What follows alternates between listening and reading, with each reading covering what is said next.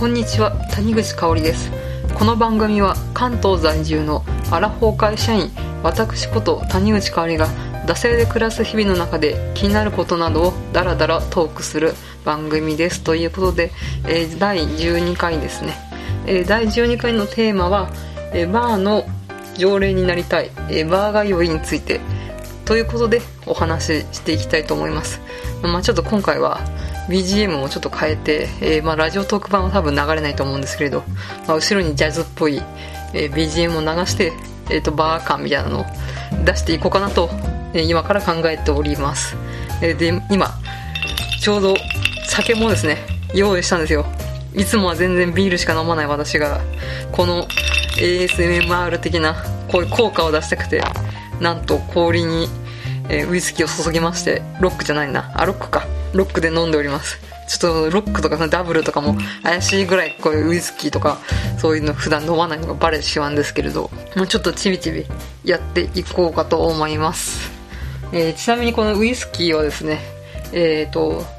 あ明石という、えー兵庫県の明石ですね。そちらで作られてるウイスキーだそうです。ちょっとトラリカさんみたいになっちゃいましたけれど、えーまあ、なんで買ったかっていうと、ハイボール作るために夏買って、それで、えーウイスキーがあるので、えー普段はこの原液というか、割らないで飲むということは全然しないので、えーちびちびやっていきたいと思います。えーということで、まあ、バー通いについてということで、まあ、あの、お酒に興味がない人とか、下校の人とか、まあ、あの、飲むと体質的に気持ち悪くなっちゃうから全然飲まないとかいう人には、まあ、多分無縁の存在かと思うんですけど、まあ、なかなか行く機会もまあ、ないと思いますよね。社会人、大人になっても。まあ、あの、イメージ的に言うと、なんかこう、あちらのお客様からです。こうバーテンダーの人から、みたいな、うんそういうイメージですよね。で、あとはなんかこう、なんか失恋した女の人が、えー髪を振り乱しながら、なんか、マスター聞いてよあいつったらひどいのよみたいな、なんかそういう昔のトレンディードラマの一場面みたいな。あとはあれですか、笑うセールスマンのモグロ福蔵が、えー最初の冒頭のシーンでいる、まあ、薄暗いバーで、なんかこう、ヒゲのマスターが、えーキュッキュッってグラスをこう拭いてるみたいな、そういう意味ですかね。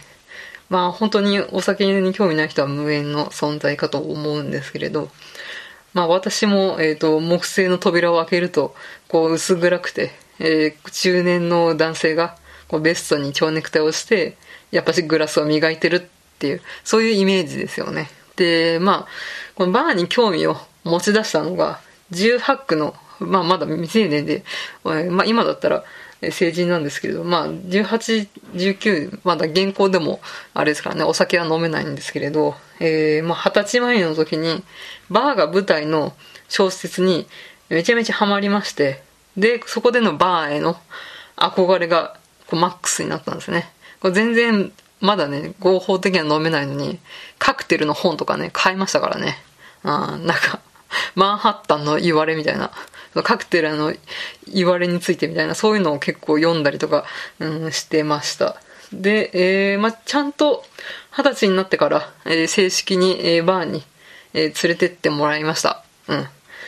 すごいですよね。二十歳でバーデビューする人ってあんまりいないとは思うんですけれど。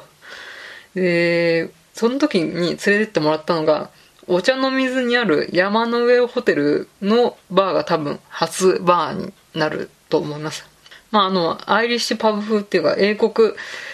スタイルで、まあ、この木目調のカウンターに、えベストを着込んだ、えバーテンダーさんがいて、えカクテルを作ってくれるっていう、やっぱし、こう、思い描いていたバーそのものの、え空間でしてね、まあ、感動した次第なんですけれど、えーまあ多分行ったことある人にはわかると思うんですけど、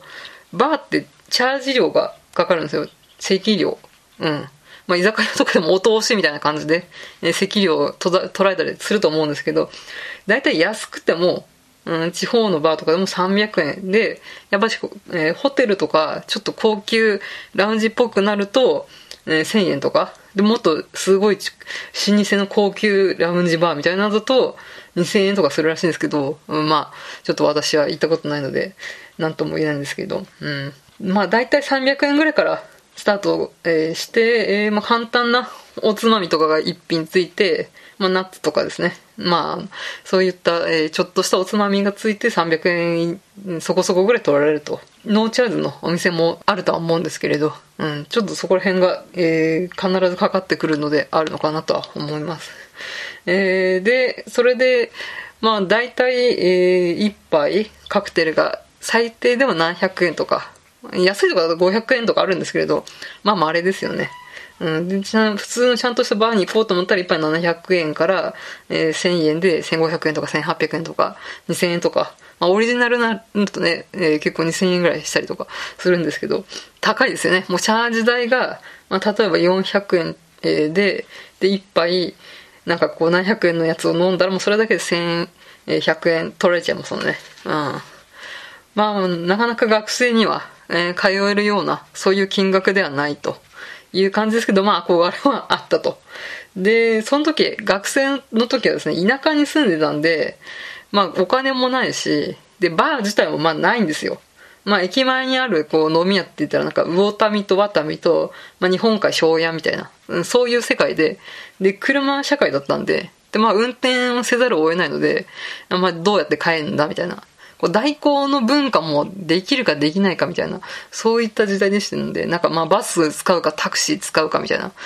うん、そういった選択肢しかなくてですね、もうかなり、えっ、と、飲んで帰るみたいな、そういうのがハードル高い、えー、世界に暮らしていたので、まあなんか会社帰りとか、うん、にバーで一杯やってからみたいなそういうのを全然、えー、できる感じじゃなかったです。で、まあ田舎だったんですけど、なぜか一軒だけバーがあったんですけど、いわゆるスポーツバーで、なんかスキンヘッドで結構滑腹がいい、まあお兄ちゃん、まあ多分その時私二十歳そこそこだったんで、ちょっと年齢分かんなかったんですけど、まあ多分30そこそこぐらいの割と若いお兄さんが、まあマスターで、なんか T シャツでこう、ハイネケンみたいなのをこう、振る舞ってみたいな、そういった割とカジュアルスポーツカフェバーみたいな、うん、やば、あの、ちょうどワールドカップとか入り出した頃だったんで、なんかそういうのををメインにやってる、えー、カジュアルスポーツバーみたいなのあったんですけど、まあちょっと私が求めてるそういうクラシカルな、まあバーではなかったので、えー、まあ、バー通いの憧れはまだまだ遠いと。えー、車生活だったんですけれど、まあ、30代に入って、えー、車なし生活をね、手に入れたんですよ、やっと。で、会社の人とですね、仕事帰りに飲みに行くっていうのができるようにここでなります。本当に、えー、車社会での、えー、勤務してた時は本当に会社の人と飲みに行くとか全然本当に考えられなくてですね、うん、本当に1年に1回忘年会みたいなのがあって、それで、うん、ちょっと飲むかなぐらいしかなかったですね。で、えー、まあ、帰りに飲むことができるような夢のような生活を、えー、やっと手に入れたんですけれど、まだまだがバー通いはしてないです。駅生活、えっ、ー、と、車から手が離れて、えー、会社の先輩で、馴染みの店がある人っていうのがいて、なんか店の主催でバーベキュー大会とか、えー、日帰り旅行とかは、そういうのを常連とその店のマスターとかスタッフの人とするんだ私みたいな人がいて、すげえなと思いましたね。初めて会ったんですよ、そうやって。あの、学生時代の友人とか、同僚とか、なんかテニスサークルとかバレエサークルみたいなスポーツサークルの仲間とかじゃない飲み屋コミュニティで遊ぶっていう、そういう文化があるっていうのが知って、それで衝撃を受けてですね、なんか行きつけの飲み屋があるっていうのにちょっと憧れが生じましてですね。で、えー、まあちょっと私も一丁そうやって馴染みの店みたいなのを作ってみようかな、みたいな、そういう感じで、えー、一年発起しましてですね。ちょっと長くなりそうですので、ちょっと、えー、ここで切って後半に行きたいと思います。